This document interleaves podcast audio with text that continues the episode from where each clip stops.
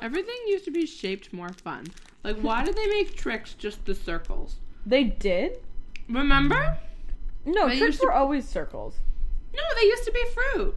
Oh my god, you're right. I feel Are like they at least heard two somewhere- colored circles? I used to love Trix yogurt. I still do. Me do. too. The Trix yogurt cups that you would like swirl them together. Wow. Silly rabbit. Trix Trix are for for kids. kids. Maybe Rabbit liked Trix when he was a kid, and that's why he wants to keep eating them. But then the kids are like, no, not for me. Hello,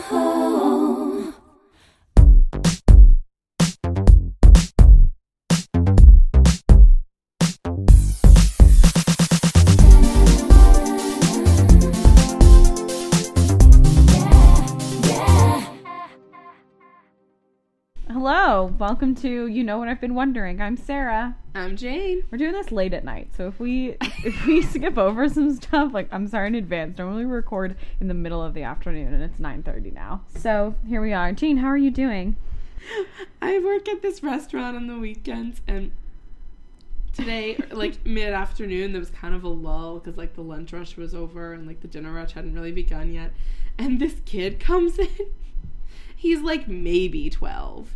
And he's got like slicked back hair. He's super precocious. He's got glasses. He's like a skinny, nerdy looking kid.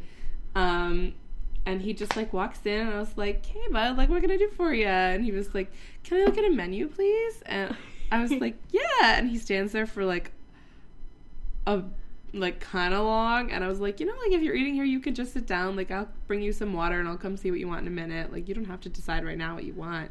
And he was like, "Oh, oh, okay." And he like goes and sits down.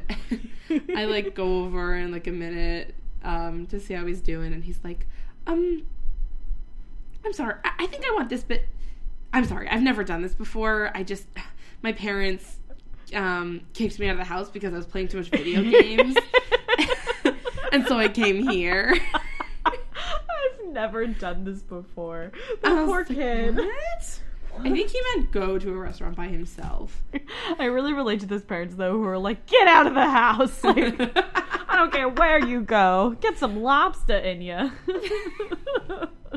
But he was so precocious. He ordered a salad.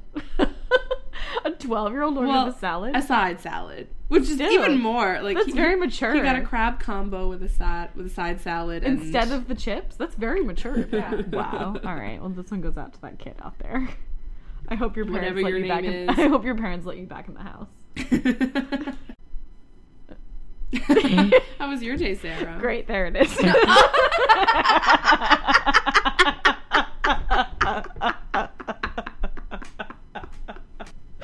was like, is she gonna ask or do I just go into it? I just sometimes with this show, and I think because it's like later in the day, I just literally am blanking on how we do this. I know we've done it like five times now, but Oh my like, what do, goodness. what do I say on this thing? Sorry, what do we say? Um, my day was really good. I did some face painting for work this morning, and it was really cute and really sweet. And I discovered that it is a passion of mine now.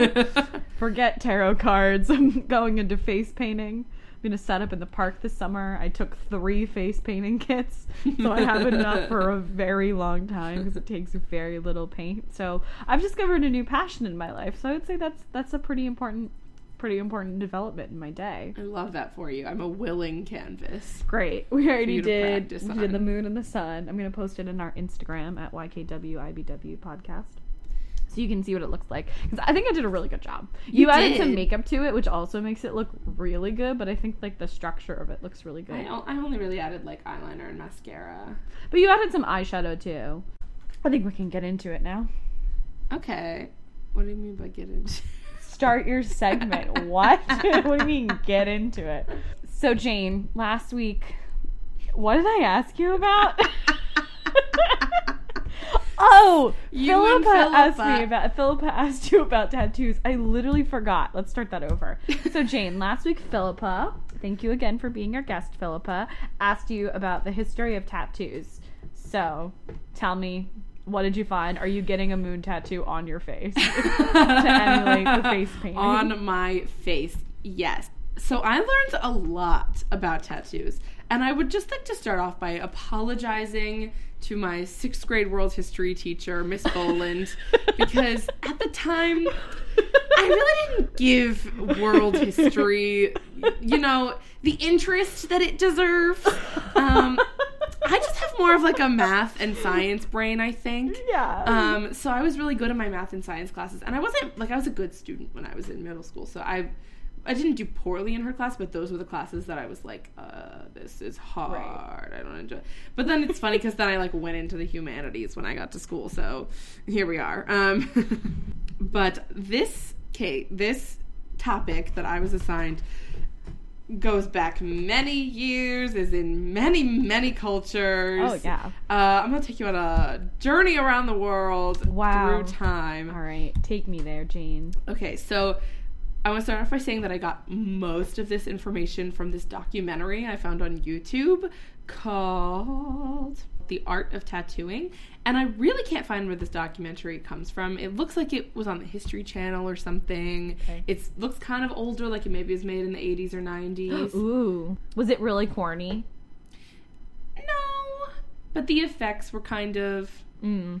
It had some really funny reenactments of some stuff. Excellent. Those are my favorite. Like there was one um, part where they had some people reenacting Roman soldiers fighting, and it was just like bad actors, kind of like. Bad Half. acting is the only thing that got me through first aid CPR training. Um, so tattoos are body art or body decoration, which I think is nice that it's considered an art form. Pause for a second. I'm gonna shuffle myself. I'm gonna, I'm gonna lay down on my Girl, bed. what? Gonna- Let's just establish this visual, everybody. I'm sitting here at our like dining room table that we've dragged into Sarah's bedroom, and Sarah is lying on her side across her bed, just like holding her mic up to her face. Well, my chair doesn't have a back, and that really hurts my back to sit on Oh. it at the edge of my bed because it like sinks down. So I just have terrible posture. Mm. So and I just Oh no, I have hiccups. Oh, no. This recording session is a disaster. Hold on. I'm just gonna- Sarah has laid down her microphone. it still works. So it would reach it still works. Get out of here. Look, I have a right to be comfortable. I do. really do. You do. Um, so one of the first things that an expert said in this documentary is that many people have the experience that when charcoal is rubbed into a cut, a mark remains. And it was when he said that, I was like, "What do you mean many people have that experience?" and then I realized I have that experience. Right, yeah, because of the pencil. I have a tattoo. My, well, not a tattoo. I have a pencil mark in my knee. oh, I have one on my hand. Uh, but he said that since that knowledge has existed in humanity, like basically tattoos have technically existed as long as humans like have rubbed charcoal into cuts. The oldest example of tattoos we have um, are from Otzi the Iceman. Have you heard of him? I have not heard of Otzi. when like, he came up, um, I well, I found mention of him being the first example of tattoos in a couple of different sources. Um, so, but I had heard of him before, Mhm. and I was surprised because he's kind of a famous mummy. So when he came up in my research, I was like, "Otzi, it's you." Um, so basically, um, some hikers in 1991 were hiking in the um, Otztal Alps, which is in like Austria, it's above Italy, that area. The hikers literally like tripped and fell and Mhm. like happened upon a mummy that was like frozen in ice on the mountain. Um, I love that. and people were kind of mad because they were just like two tourists who found him and they Mhm. kind of just like dug him up with a shovel and then like brought him somewhere and people were like this is a thousands of year old thousands of years old mummy that you've just like Stumbled carried upon. here anyway it was he's a 5000 year old mummy um, that somehow Jeez. was just like preserved by nature because he was in How ice. high up in the mountains? Oh, I don't know. Um, so Otzi had 61 tattoos in various locations all over his body, That's so cool. uh, oh, most of which were on his legs. Um, and they determined that they were made from soot or fireplace ash that had been like rubbed into his skin. So he would make the mark in the shape of the tattoo and then rub it in. Yeah. Like you'd you literally like like if you wanted a, a heart, let's say, you would like make a, Take your knife. you would like cut a heart into your Right. skin and rub right. Yeah. ash into it, essentially. Yeah. Um, and Otzi is believed to be evidence of the first tattoos known to mankind. He's five thousand years old. Good Um, for Otzi, starting a revolution. yeah. Screw what your parents had to say. well, that's one of the things about tattoos is that it's like in all in a bunch of different contexts. It was just like a revolutionary art form. Like it was a a form of protest. Anyway, we'll get to that soon. Um, so there are a lot of places around the world that have been home to mummies that have tattoos on them: Alaska, Mongolia, Greenland, Egypt, China, Sudan, Russia, and the Philippines. Ooh. So the first place we're going to talk about in our trip around the world of tattoos is Egypt. Ooh, I love when we talk about Egypt. hmm Um, so there were these um, artifacts, these talismans that had been found um, in the tombs of male Egyptians that had they were like statues of women that had tattoo that had markings on their um, legs and their abdomens, um, and they were called brides of the dead. And they were thought to revitalize men through sexual stimulation. Wait, so these peop these women were buried with these men? These are just Oh, these are just these are just statues. Okay. Now I'm going to talk about ancient Rome, which is actually the part that I found very fascinating. Um, so the ancient Roman culture was really anti-tattoo. Um, in fact, they were outlawed. Um, Oh. Yeah. So the culture was sort of they they really liked things to be clean and pure, Mm, mhm. um, and tattoos were kind of seen as things that like messed that up on the body. Like you weren't clean or pure, quote unquote, if you had Okay. a tattoo. Okay. Um, it was even grounds for banishment if you got a tattoo. No like the government could kick you out. Yeah. Um, and then eventually they started using tattoos on uh, to mark criminals to be like these people are less than. Oh, that's so fascinating. Yeah. So if you saw I feel like that comes up a lot in history. Yeah. Uh, yeah. Uh, but what was interesting was that the Britons, who I feel like I never think of like the Britons existing with the like ancient Rome, but like the people from the British King of Isles. the Who. the Britons. um, but uh, Roman soldiers like would battle people from the British Isles, and Yeah. people from the British Isles would um, had not tattoos, but like they had to have war paint and like maybe some tattoos. War Um, Paint, a new musical starring Patti LuPone. um, and there's a quote from Julius Caesar um, that he said, These Britons stain their skin with materials that create bright colors on the flesh. The bizarre markings make them look hideous and frightful to look at in battle. Ooh. Yeah. Um, but since the Roman soldiers were fighting them and they saw this, they kind of started to think of like body markings as intimidating and kind of a badge of honor and like cool. So when Roman Oh. soldiers were coming back from battle, they were all suddenly into tattoos. And that's how it was like Yeah. that's how a tattoo market sort of began in ancient Rome. And the first tattoo artists in ancient Rome were doctors who would like treat the soldiers and then they would use their medical equipment to give them tattoos.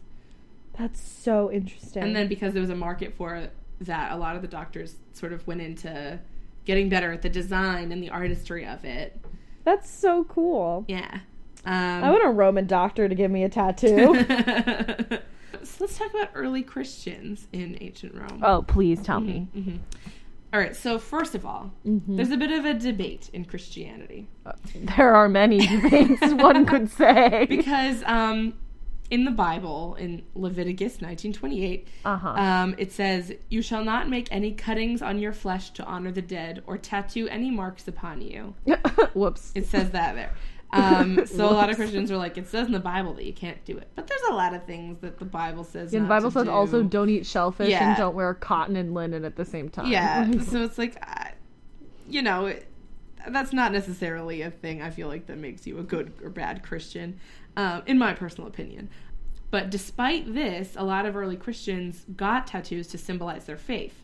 So that's when the cross tattoos started. Yeah, so the first, a lot of people started getting little crosses on the insides of their wrists, and they liked getting them on the insides of their wrists because um, it was easy to hide. Because the government at the time in ancient Rome was like not super tolerant towards Christians. But why, in my in my head, I'm like, well, why not get it somewhere that like you could put under your clothes, like. I would Trendy? I don't know. because why does it have to be on your so that you can look at it, but you can go like put your arm against yourself so they can't see it. Like just get it somewhere that's like underneath your clothes. Maybe it has to do with like the way they prayed or something like that. Oh, like maybe. I don't know. Um, but here's the thing: Saint Paul, one of the apostles, Okay, so like the Saint Paul. the Saint Paul, said in a letter to the Galatians, six seventeen, um, "Henceforth, let no man trouble me. I bear on my body the stigma of Jesus." And a lot of people, a lot of historians interpreted that to mean that he got tattoos on his wrists and his sides in the places where Jesus would have had scars from the crucifixion. And so a lot of Christians who wanted to get tattoos would be like, see, St. Paul did it, so it's fine. And a, a lot of people liked it in idea because it's an indelible, irre- irreversible, permanent vow. Mm. Like, you can't ever take this off, like, this is my vow to Christ. That's super interesting, especially because I'm thinking now, like Saint Paul is like the most important saint in Rome. Yeah. Sorry. I made this PowerPoint to like help me organize my thoughts. and now every time I get to the end of a slide, I didn't think about transitions. Like, You didn't add a crossfade. I didn't. I didn't. I'm like, how do I go to my next thing? Anyway, so Emperor Constantine comes around. Ah, I know all about this. Well, he's actually kind of a uh, famous emperor um, because he was Rome's first Christian emperor. Mm-hmm. hmm Um, he's famous for the Edict of Milan, which Yep. declared religious tolerance for Christianity in the Roman Empire. I took art history when I was abroad, and the the teacher, like every single class, was like, "If there's one thing I need you to remember, it is the Edict of Milan." And the thing about Emperor Constantine is that he was both a Roman, so he was part of the culture that thought tattoos were unclean, Yeah. and a Christian who interpreted the Bible Mm-hmm. in the Leviticus sense of being anti tattoo. Right. So he was very anti tattoo and he banned it. yeah. And this time that was sort of successful in Mhm. driving that out of practice in Rome. yeah. So that was sort of the end of that craze, except for um, one group of Egyptian Christians Ooh, um, at the time who were called the Copts, C O P T S. I'd never heard of this group. Um, I hadn't either, um, but they're kind of fascinating because they took the idea of the cross on the inner wrist and they kind of took that and ran with it. cool. um, Good for them. Yeah, they branched out into more elaborate designs, um, and they made some of the most elaborate religious tattoos ever seen. Cool. And there's like a long, a lot of like if you Google image Coptic tattoos, like Mm-hmm. there's a lot. They're they're very vast and elaborate. I that was where I was like, I'm sorry, Miss Boland, this is interesting. okay, but we can't talk about tattoos without talking about Japan. Excellent. hmm Uh, they have this like crazy history of tattoos that is super interesting. Japan in general also has a crazy history. Another country I want to do Oh. a history episode I need on. to rewatch that video on YouTube. It's like a history of Japan. It's the same Yeah. guy's history of the world, I guess. Hey, uh, we're from the Roman Empire, and we were just wondering, is loving Jesus legal yet? that was everything I just talked about. I know.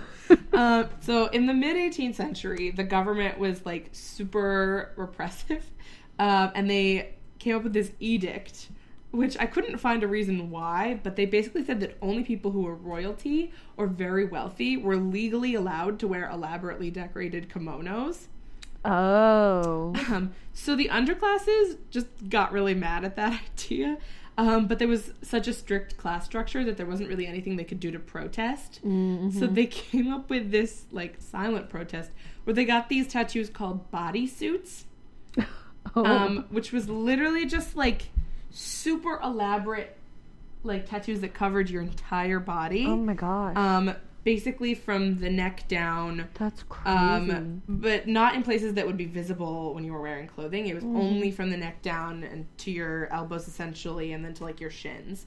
Um, Right. Because you didn't want the government to actually see that you were doing something counter to what they wanted, but like you wanted a form of like protesting that you could share with your fellow. That's a, so cool. yeah.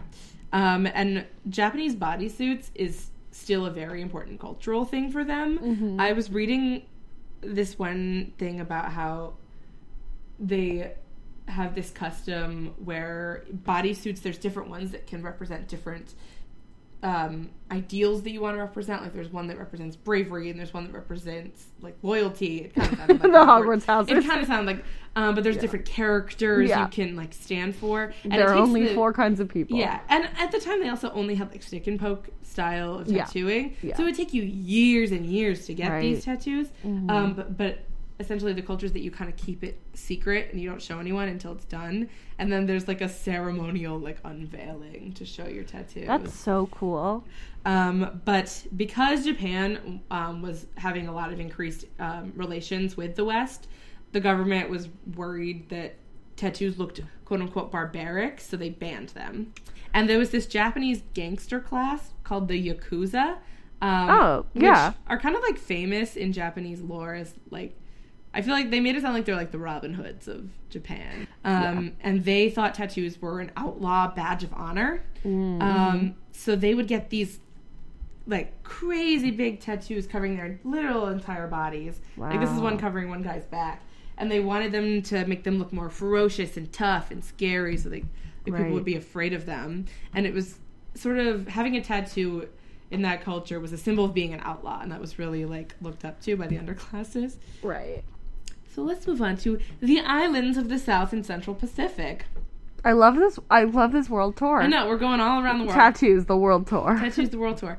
Um, so we're in the early 18th century now. So this isn't going in exact chronological order. Okay. Um, but basically, Europeans arrive in the south, the islands of the South and Central Pacific, and Mm-hmm. they're just baffled because there are so many islands. They all have such different cultures. Do you know how many islands are in the Philippines? Oh, isn't it like hundreds? It's thousands. What? Thousands. It's- but did you know? I don't know if this is true in the Philippines, but it's true in Canada. For uh, might be it might be a world geography like truth. For a location to be considered an island, all it needs is one tree. Get out of here. yeah, that's all it needs. There was this one episode of The Bachelor this season. I'm sorry to be bringing it up. No, all right. But Cassie and Colton went to a quote unquote private island, but it didn't have a single tree. It was just a sandbar. I was actively worried for them that the tide would come and then they'd be just it's not an island. It needs a tree. I, oh, it, does, it didn't have any. I'm not even sure it had grass. anyway, so the islands of the South and Central Pacific. Not only are there so many islands, but they all have their own culture um, that's like totally unique, um, and a lot of them had um, a very complex culture of tattooing, all of which were unique to their own island. So. if you want to get into studying like the tattoos of the South and Central Pacific, like good luck. It'll take you a very long time You could get your whole doctorate on it. because there's just so much and none of it like i mean there might be some overlap from island to island but like i'm pretty sure there's a lot of like It's complex. yeah it's very complex there was one island where the legend of how tattooing got started was essentially that there was this god of their culture who thought fish were beautiful and wanted humans to look like fish so like tattooing in order to make it look like you had scales Oh. um, was their custom. So they'd have a lot of elaborate stripes and Mhm. things that made it look like you had like rows of scales. Yeah. Um, and the thing about the European response to these tattoos is kind of infuriating because they were both like disgusted by them. and then fascinated. and also and wanted fascinated to them. appropriate them. Yeah, Yeah, yeah, yeah. essentially. Classic. Um, Classic white people. like there were cases of boats of Europeans that would show up on an island and one Christian missionary would be there. That was the purpose of the mission and he would be walking around the island like telling all the islanders about how like their tattoos were wrong and disgusting and sinful. Meanwhile, like the soldiers were like hanging Getting out with the tattoos, people, yeah. getting tattoos, and also g- trying to give the islanders ideas for new tattoos. Oh, and, like, get out of here. Be like, oh, you should put this onto your body, like. It was just I like so- that surfer voice that you just did. Hang ten. Ignore my pa- our last episode where I explained the history of accents. Like, no, all Europeans just had surfer, Surfer voice voices. forever. oh my god, the Californian accent is the original accent. um, uh, so Captain James Cook Oh, is kind of uh, important to this story revolving the European interaction with these islands. Um, he arrived in Tahiti in 1769, and this is when the word tattoo officially entered the English language. oh, hmm It comes from the Tahitian word tatau, which means to tap, because up till then, like Mm. yeah, tattooing stick was and poke. literally Yeah, yeah, yeah, tapping ink into your skin yeah. um, which sounds so painful. Like tattooing already is painful, but Yeah, stick and poke is supposed to be like people still do it. It's supposed to be very painful and like I kind of want one because they're so cool. Like they look, r- like they genuinely just look really different and they're amazing. but like, uh, But also, it's supposed to be very painful. yeah. I'll do it on a fleshy part of my body. uh, so then James Cook he goes to New Zealand mm-hmm.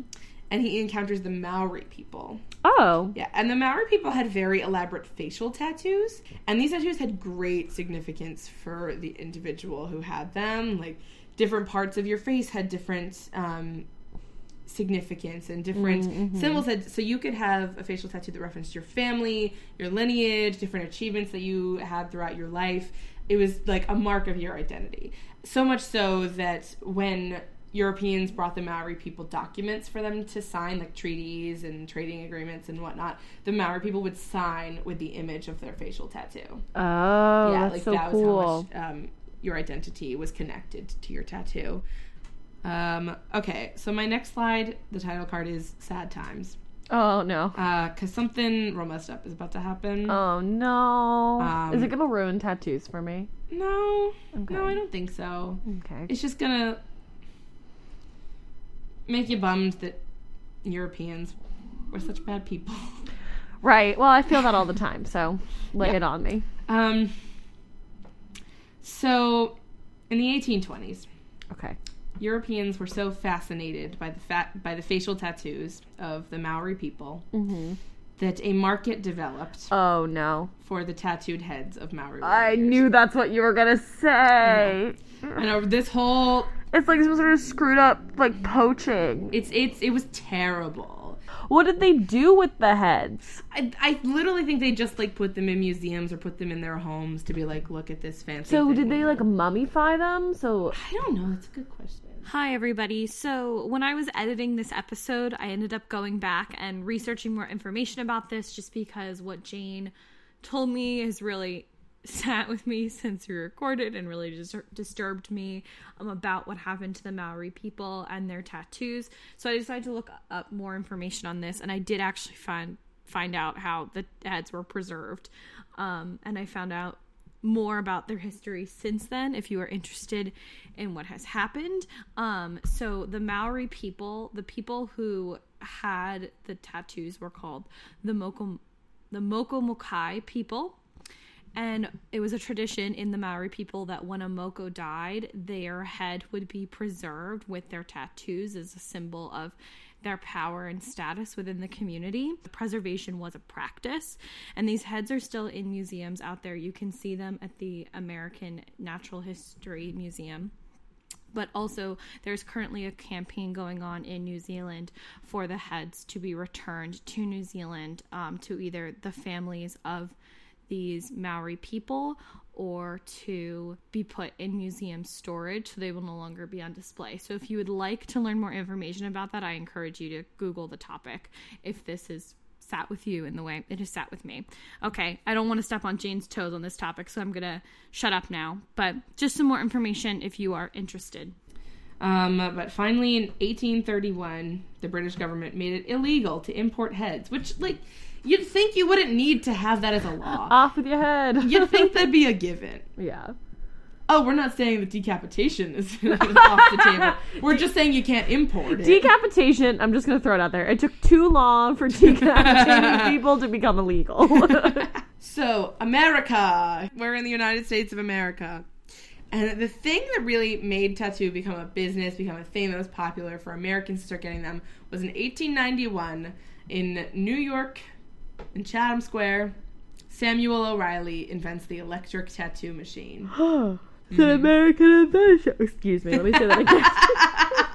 She's very tired. it's an American invention. It's an American invention. So the tattooing machine was important because it made getting a tattoo a much quicker process. Like it used to mm-hmm. take so long, and it made it much less painful. Like not saying it doesn't hurt at all, but Right. No, now it's it's just like one quick thing as opposed to like being stabbed many times. in the same place, yeah. but also in America, because tattooing became a thing, um, tattooed people as a sideshow attraction became a thing. Oh no. Yeah. Um, God, why are we So- such garbage? I know. In the year 1920, there were over 300 fully tattooed people employed by circuses and sideshows.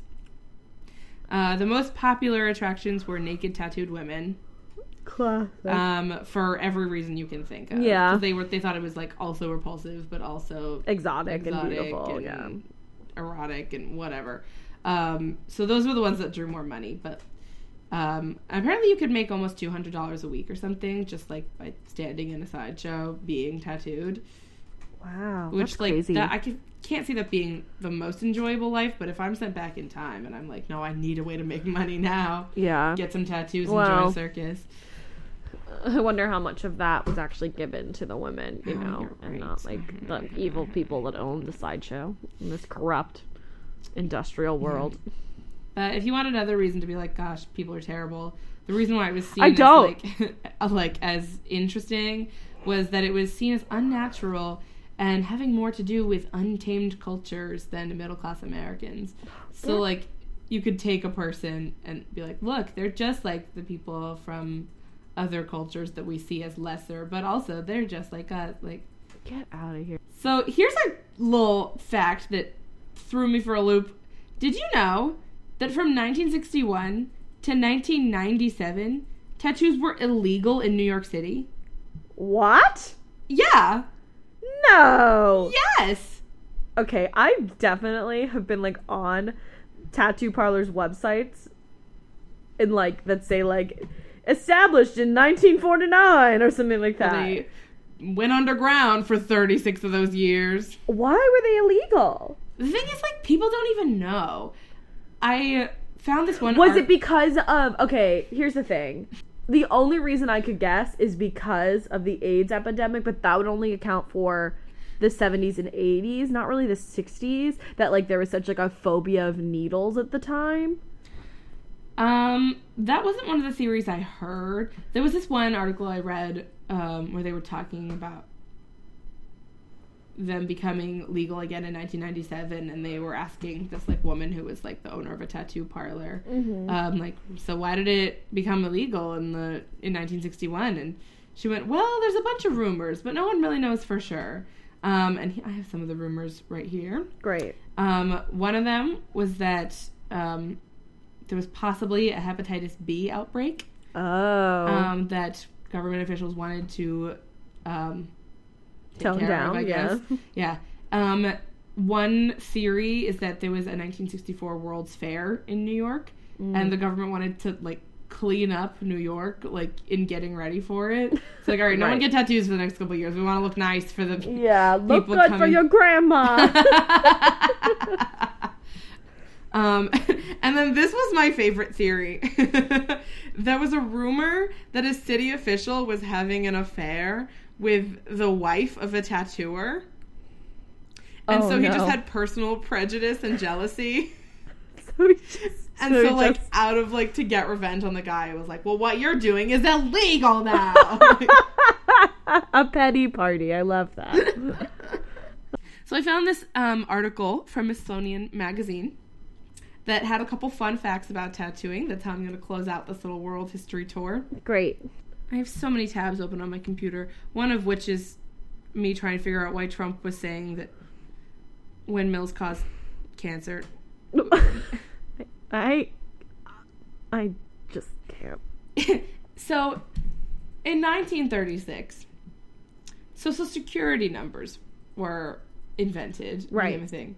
And a lot of people were so anxious that they were gonna forget their social That they got their security number, social that they had a security tattooed on their body. Mhm. I thought that was hilarious. I was like, but also that makes me anxious that they could get their identity stolen. But I wonder if that was a lot less common back then. Yeah. And uh, okay, my final fun fact that I will leave for you was that in the year 1900, tattoos were more popular among women than men. Good for them.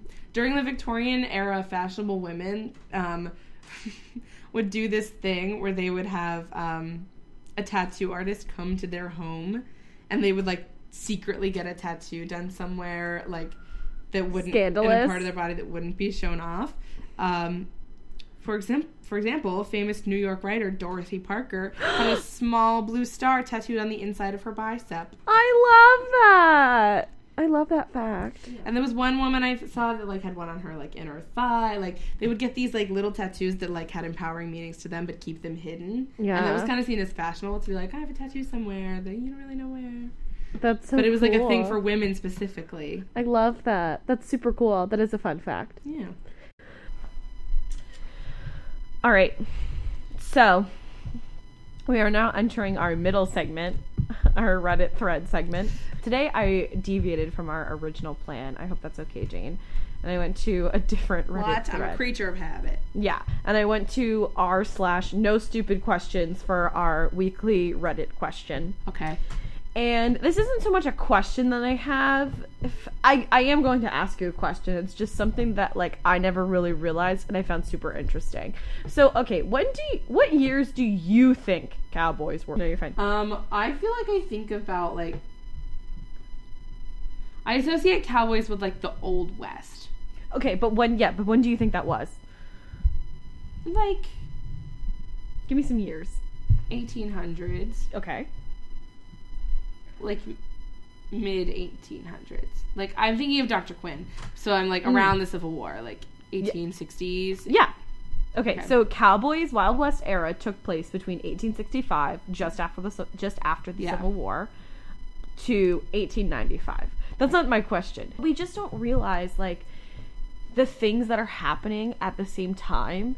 Again, because we don't get enough world history, like we learn everything really in isolation. So I'm going to tell you about some other things that were happening during the Wild West era.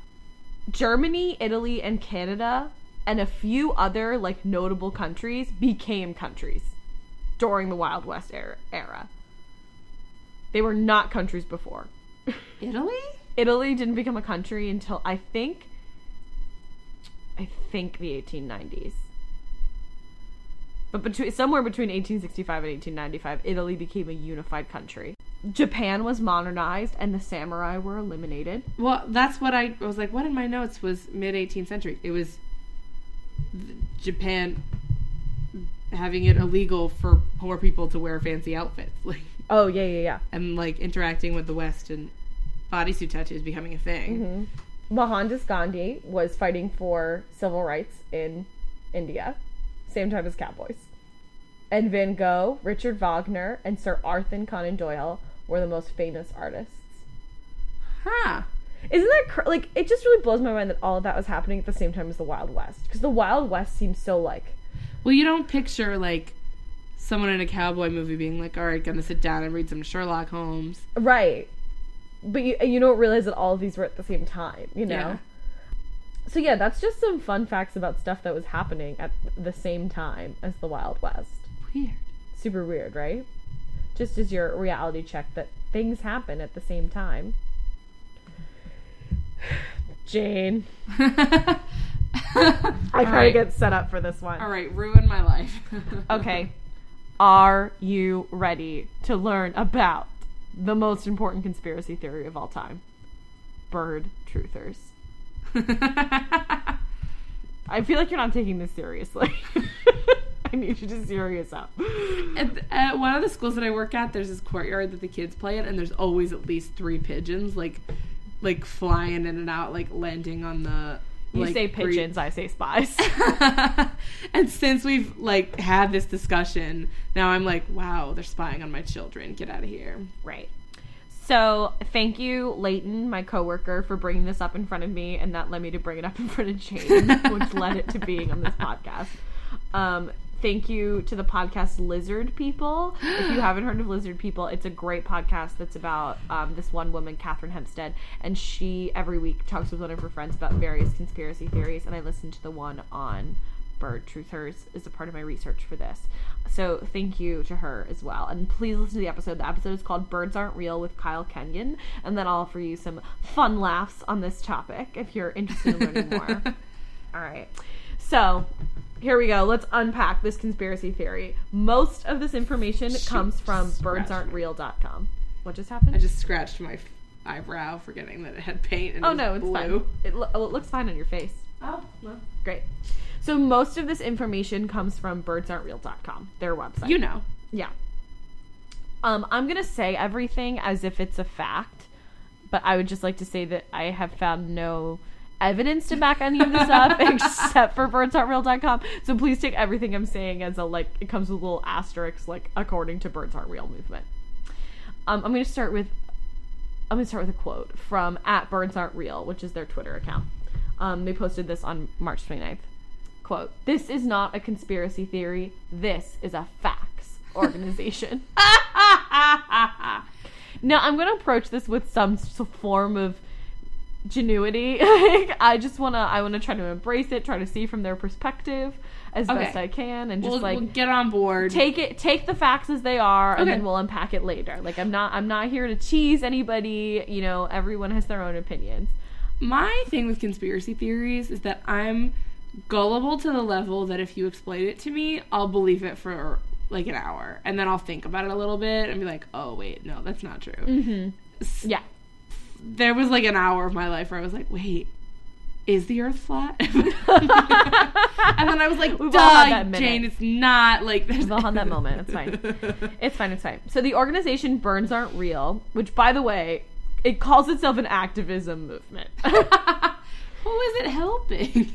Has a, the American people has allegedly existed since the 1970s. I have found no evidence of their existence pre 2017, but allegedly We weren't awake. they've been an underground movement since the 1970s. According to their website, and literally no one else, And the former director of the CIA, Allen Welsh Dulles, who was in office from 1953 to 1961, and somehow, I think this is crazy, eight years in office, and he is the longest serving director of the CIA. No director of the CIA has been there longer than eight years. Isn't that odd? you think a job like that would want to like limit turnover and staffing? Maybe they want a high turnover. Because you you don't want like a lot of people to know a lot of secrets. Yeah, I don't know. I find that very odd that it's only eight years and it's somehow the longest. Um, Dulles is also known for loving covert operations, so know that that like that is a fact. He is known for loving secret secret stuff. Um, and according to Birds Aren't Real, he executed a government plan that annihilated 12 million birds between 1959 and 1971. So after he left office, he initiated the plan, and it went, o- went on for 12 years to kill birds. to kill. He he executed a government plan that was given to him that annihilated 12 million birds in 12 years. Why? Well, uh, What the little chirpy buddies do? I will tell you Wait, wait. So is this conspiracy theory saying that birds used to be real, but they've all been replaced? exactly. yeah. Yeah. Um, he was apparently given $65 million of public health funds to make this happen. On May 6, 1955, he met with an unidentified man from the Boeing Airplane Company, ordered 120 B 52 bombers, and devised a plan to build a new aircraft that would carry out this plan at Nevada's Area 51. And he picked Area 51 so no civilians would be suspicious of Boeing's activity at their site in Seattle, Washington. Oh. 23 Boeing engineers were selected to travel from Seattle to Nevada, and they did this in a school bus on which they reportedly painted Area 51 or bust. So, no subtlety. um, there seems to be eyewitnesses to these men from Boeing preparing to go somewhere. People did say that they saw a group of employees from Boeing preparing for a trip, and they were spotted buying rugs and other like accoutrement for the bus to make it cozy. Um, and, but I'm just gonna throw out there that like maybe they were just messing around with people and being like, yeah, we're going to Area 51. Like that is a possibility, but Can we get a anyway. bus and This just sounds like a group of rowdy bus? boys trying to mess with people. yes. yes, we can get a bus. Road trip. Road trip. And a bus with rugs. Um, Birds Aren't Real says whenever they would stop for gas, they would set up a makeshift campsite in the parking lot, and people reported them saying, reported them singing songs with titles such as "I left my honey for Area 51" and "Let's kill all the birds." that sounds like they're asking for attention. Right. They and they attracted a lot of attention, and uh, locals of a town in Idaho claimed that the men would reveal intimate details of what they were doing to them. Um, this the sightings of these men and like the written documentation of people being like, I saw this group of men and they were acting really weird and they had a bus and talking about killing birds is one of the most solidified piece of evidence of the birds aren't real movement. Just the existence of these of these men. Who this could very easily be a prank. I'm just throwing it out there. Yeah. But this is the most solid piece of A evidence. have. fraternity went out one weekend. So 22 of the 23 men made it to Nevada. One man, Neil Ford, was left in a Waffle House bathroom because he was taking too long. Which is funny, but he is the only man who has lived to tell this story. Uh huh. no. Uh huh. no. See, you're gonna get me to believe this for an hour. Buckle up. At Area 51, the engineers were told to design a new B 52 bomber plane called the B 52B, B as in bird, with 550 gallon water tanks instead of bomb holdings. The work was really difficult, and apparently, at one point, one of the engineers was complaining so much that Dulles, director of the CIA, hit him on the head with a wrench as a punishment, which sent him into a coma from which he never awoke. So that's how one man died. The planes that they were creating were supposed to track birds from up to 200 miles away. That was the purpose of the planes. The men finished all 120 planes and they were told to go home, but their bus was intercepted 30 minutes outside of Seattle. They were sent to the Vietnam War, kidnapped by the Viet Cong, and never seen again. so the government just got rid of these men. Which I, I don't think is all that ridiculous. The government like trying to cover up a mistake they made and shipping people off to war. Before his death in 1994, Neil Ford, the one, the sole survivor of this mission, who got the original brief but then never made it to Nevada, told someone from the Birds Aren't Real movement, which again, this supposedly has existed since the 1970s, but I have no evidence. I don't know what it looked like before Yeah. 2017. Um, told someone from this movement that Dulles had specifically picked men who didn't have a family or anyone that would go looking for them if they disappeared. Hence, why they could be shipped off to the Vietnam War and never returned. mm, I was just gonna say why only men, but women weren't drafted.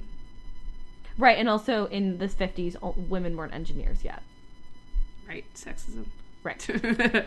On June 14, 1959, the government began Operation Water the Country. The water in the bombers' tanks was laced with a bird poison that was sprayed from an altitude of 8,000 feet and would dissolve before hitting the ground, affecting only the birds. The poison acted like a virus that would decompose the bird in totality within 24 hours, which is why the U.S. wasn't littered with bird corpses. I don't believe this. Yeah, that's apparently how that's what they claim how they got rid of the birds. I feel like that would have not gone. I feel like there would have been like so many side effects to this. Like, first of all, some bird some bird corpses would make it to the ground, and we'd be like, "Wow, lots of dead birds." Also, how would this not get into like the clouds, which would affect like our rainwater and like inadvertently harm humans? Oh, I know. This is ridiculous. Some- this is like some junk science. Yeah. like this like super special poison that only affected birds. Like if I'm we have that technology, then why haven't we been using it for other stuff? Like, Right. Like uh, yeah, yeah. I, I I don't know. I think the government has a lot of secrets. I'm not sure if I think this is one of them. Within six years, 72% of the bird population was killed, while the government developed bird drones to replace the birds. Apparently, one CIA operative during this time said, quote, yeah, the higher ups were so annoyed that birds had been dropping fecal matter on their car windows that they vowed to wipe out every single flying feathered creature in North America. And that's why they got rid of the birds. They were tired of their shit, literally. Okay, well, also, if this like gas in the air is how they got them, then you'd have to be banking on every single bird being in flight currently and like being high enough Mm-hmm. in the atmosphere, cur- like at the same time, and also hope that there were no planes in the air. Yeah. Yeah, you're right. This doesn't check out. the operation was so secretive that the pilots probably didn't even know what they were doing. They thought they were just watering the grass for environmental purposes. And the Birds Aren't Real movement wants them to know that if you were a pilot for the Water the Country movement, they don't blame you. And this is what their website says. if any of the original bomber pilots of Operation Water the Country are reading this, hear me closely. We do not blame you for the sins of your superiors. While you did kill billions of helpless birds, you did not know what you were doing. You do not have to remain in hiding. Join the movement, and together we can fight the government. Allegedly, the president also didn't know what was going on until 1963 when President JFK tapped the phone of Alan B. Cleaver, the International Communications Director of the CIA. Do you want to know why he tapped his phone? Kennedy believed that Cleaver was stealing his ham sandwich from the White House kitchen and vowed to catch him speaking about it over the phone. See, this is literally the plot of an episode of Friends. That's so like. I can just picture like 20 Chandler year old kid walking, wrote this. yeah, Yeah. walking into like his office and being like, "I swear I had a ham sandwich." No, like, that's literally like the like one of the most famous episodes of Friends is the one where someone eats Ross's sandwich and he yells like "My sandwich!" and it like echoes across New York City. Like some twenty-year-old kid wrote this, like, and based off a Friends episode. Anyway, this is purported like. Again, allegedly, this is the conversation that JFK ended up hearing between Cleaver and Dulles, who had retired from the CIA at this point hmm. but like was checking in, I guess. I don't know. Cleaver said, I've stolen John's lunch again. Ha ha. He doesn't even know.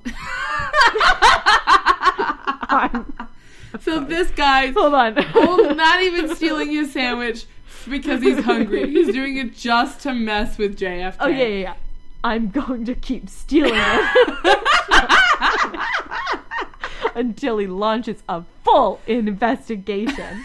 Then I'm going to plant a hidden camera and catch his reaction as I dump all the stolen sandwiches on his desk at one time. I'm going to call the new show You've Been Cleavered.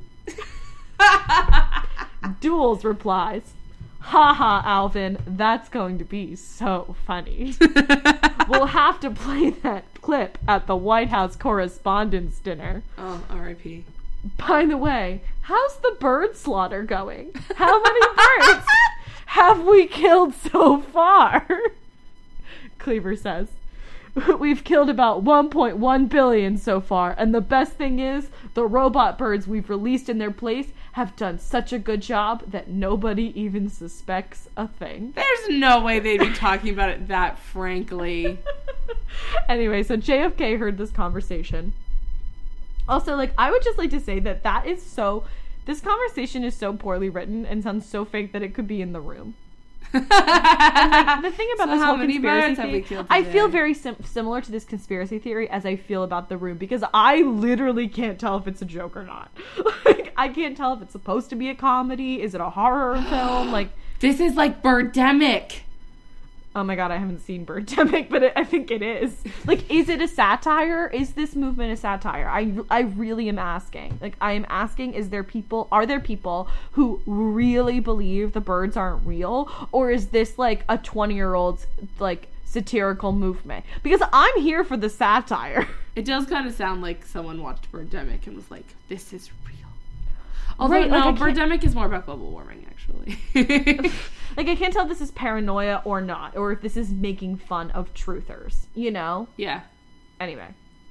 So Kennedy ordered them to stop this plan, and they convinced him to take a look at one of the robots.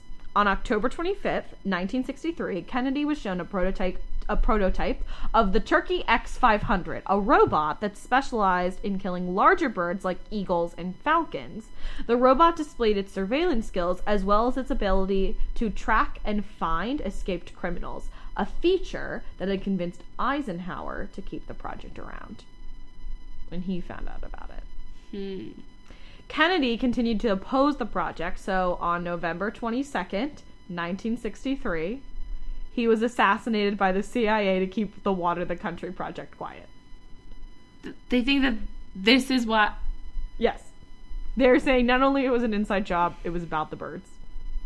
Oh my gosh. And they also say that since then, the CIA has rigged every election to make sure that the winner is always anti bird and pro surveillance.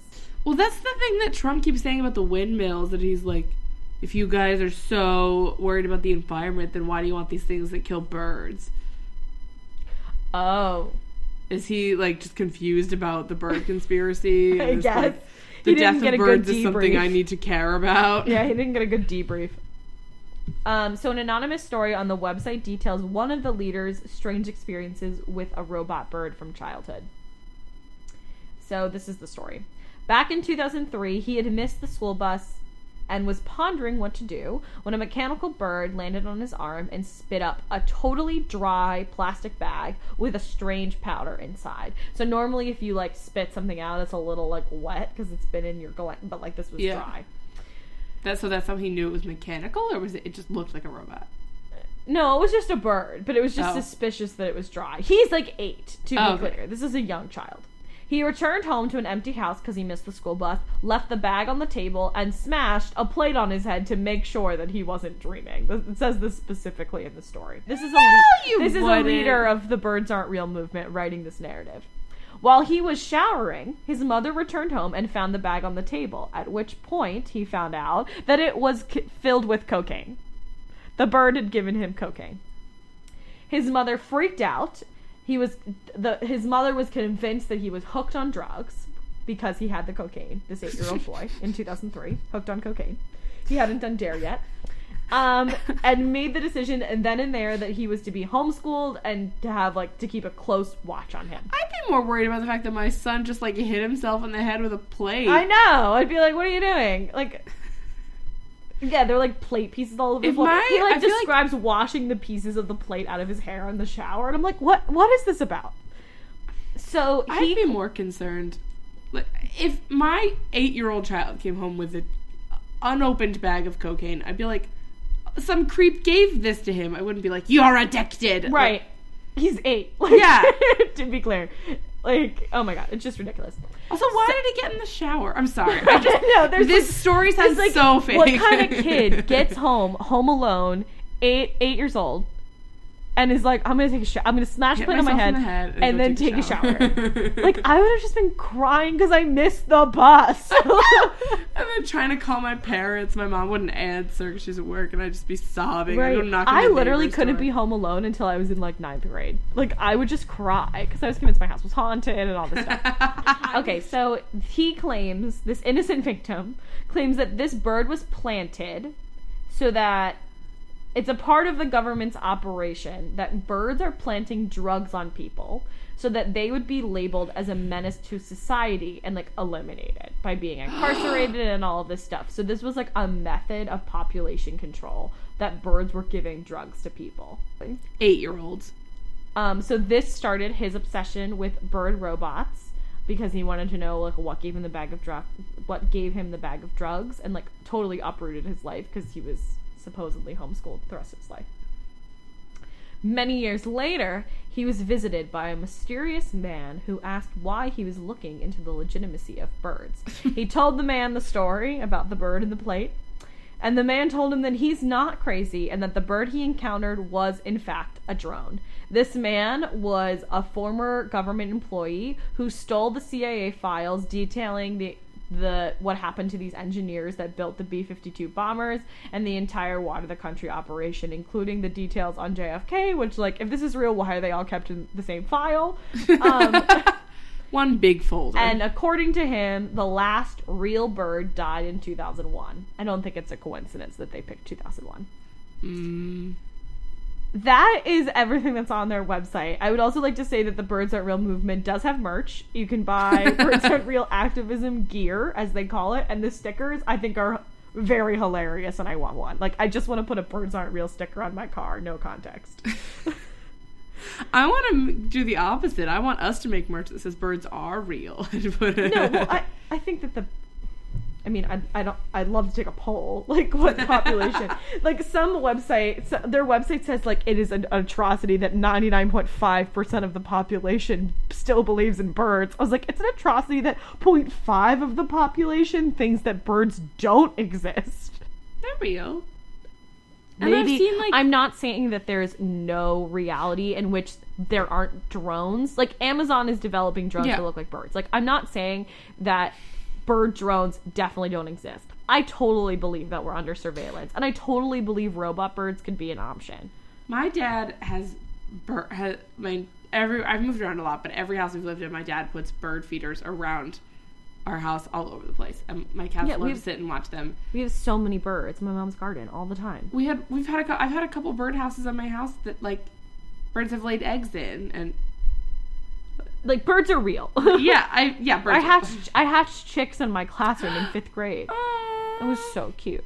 So what do they? Yeah, what do they think about that? Like, what's their theory of like? I don't know. There's when no you see science. baby birds being born from eggs. there's like, no scientific explanation like they don't offer any sort of like how how this works like how they're really stopping it there's no they're just like no birds aren't real like they're all just government issued drones And they what? Fly back to Area 51 once a year to just like deposit all of their footage? i don't know this is something like i or is literally it a live can't- feed? I literally can't tell if this is a joke or not because I feel like real conspiracy theories. Like there's a there's a Reddit thread about it. Like I tried going on there, but it's a lot of memes. Like it's just it's so hard to tell if this is if they really believe this or not because so much of it is them just being like, "Here's a video of a bird doing a weird thing." LOL. But it's all it all seems so sarcastic that I truly I can't tell if this movement is just them making fun of other truthers, like flat earthers. You know? yeah. I mean, I'm sure there's someone out there who really thinks birds aren't real, but I can't tell if this like whole website thing is just an attempt at like a joke. Someone also was like they talked about this on the podcast like if like why do we see bird guts then and it's just like those are just like really advanced technology that looks like guts. I have a confession. Oh no, confess. I hit a seagull with my car once. Oh, you told me that before. It's one of my biggest regrets in life. I hit a butterfly once and it was devastating. There wasn't even like a car behind me, but my dad was like has always lectured me like because I love animals so much. He's like if you see an animal in the road but there's a car close behind you, you got to keep going because like you will get rear-ended and like I don't want you to get hurt. Like I know it's you're going to hate it but you got to. And I was driving and my dad was like, "What have I told you?" Oh no! And it was a seagull, like it was a bird. So I was like, "It'll fly away. It'll fly away." And then thunk and I was like, "Ah!" it's like the worst feeling in the I world. was just crying behind the wheel. My dad was like, "What's happening?" I've never I've hit a deer, but the deer survived. Like it like hobbled away. I That's hit it going thing, like though, three because- miles per hour because I was just like slowing down, thinking like, oh, by the time I get to the deer, it'll like sprint off. But it then it didn't. It Yeah. just stood its ground. Anyway, so that's everything that there is to know about the bird truther movement, according to the bird truthers. If you have information out there regarding the legitimacy of birds, please tell me. I want to know more. I would love some more evidence. Honestly, I would love to I see the hilarious. witness reports for these guys on the bus. I'd like to hear more about Neil Ford. Like, there's just a lot of there's a lot of open open questions left. You know. yeah. All right, that's everything. You can find us on Twitter, Instagram, and Facebook at YKWIBW Podcast. You can check out our website, I've been where we post some photos that have to do with our content that day. You can also, if you like what you're hearing, consider donating to us on Patreon. There are many, many different levels. Um, you can go to patreon.com slash YKWIBW podcast and you'll get some fun, exciting benefits for becoming a donor. And lastly, if you have something that you've been wondering, please email that to us at I've been wondering podcast at gmail.com. We'd love to know what your questions are and begin to incorporate that into our show as well. Special thanks this week again to Leighton for bringing up Bird Truthers in front of me. I really appreciate it. To Carissa as well, my other coworker. She shared our info on Facebook and it was really nice of her and I really appreciated it. Mm. And Erin, who also shared our stuff on Facebook, who's Jane and I's friend. Thank you, Erin. You've been a very wonderful and supportive friend. Yeah, thank you to all our friends who've been reaching out and telling us that they've been listening. Yeah, it like really means a lot to us when people like Melinda also shared it on Facebook. Like it means a lot when you reach out and you say like I liked specifically this. Like it feels really good because then I know you don't just like listen to the intro and then turn it off. Yeah, it's even like like it's still shocking to me when people are like, "Uh, yeah, I listened to your podcast." Like my friend Laurel last night was like, was like, "Um, yeah, I've been listening to every episode. I love it." I was like, "What? Really? You do?" Yeah, no. Um, the other day, so our nice. friend Jenna, um, I was wearing eyeshadow, and someone was like, "Oh, you have nice eyeshadow," and she was like, "And I was just listening to you talk about that last night." And I was like, "Wait, what? You were?" That's super sweet. No, it makes us feel really good. So if you're a stranger and you don't know us, like Yeah. please reach out, like talk to us. We want to we want to know you. Email us. We also it has our um, Twitter handles in the bio of our Twitter account if you're on Twitter. And same with Instagram too, so you can find us that way. Shout out to our listener in Australia. Yeah, I don't know who you are, but like and stand. Asia and Europe. Oh We've yeah, there's also two in Asia. places. Yeah, I, we Oh, hope that you stuck Asia. around.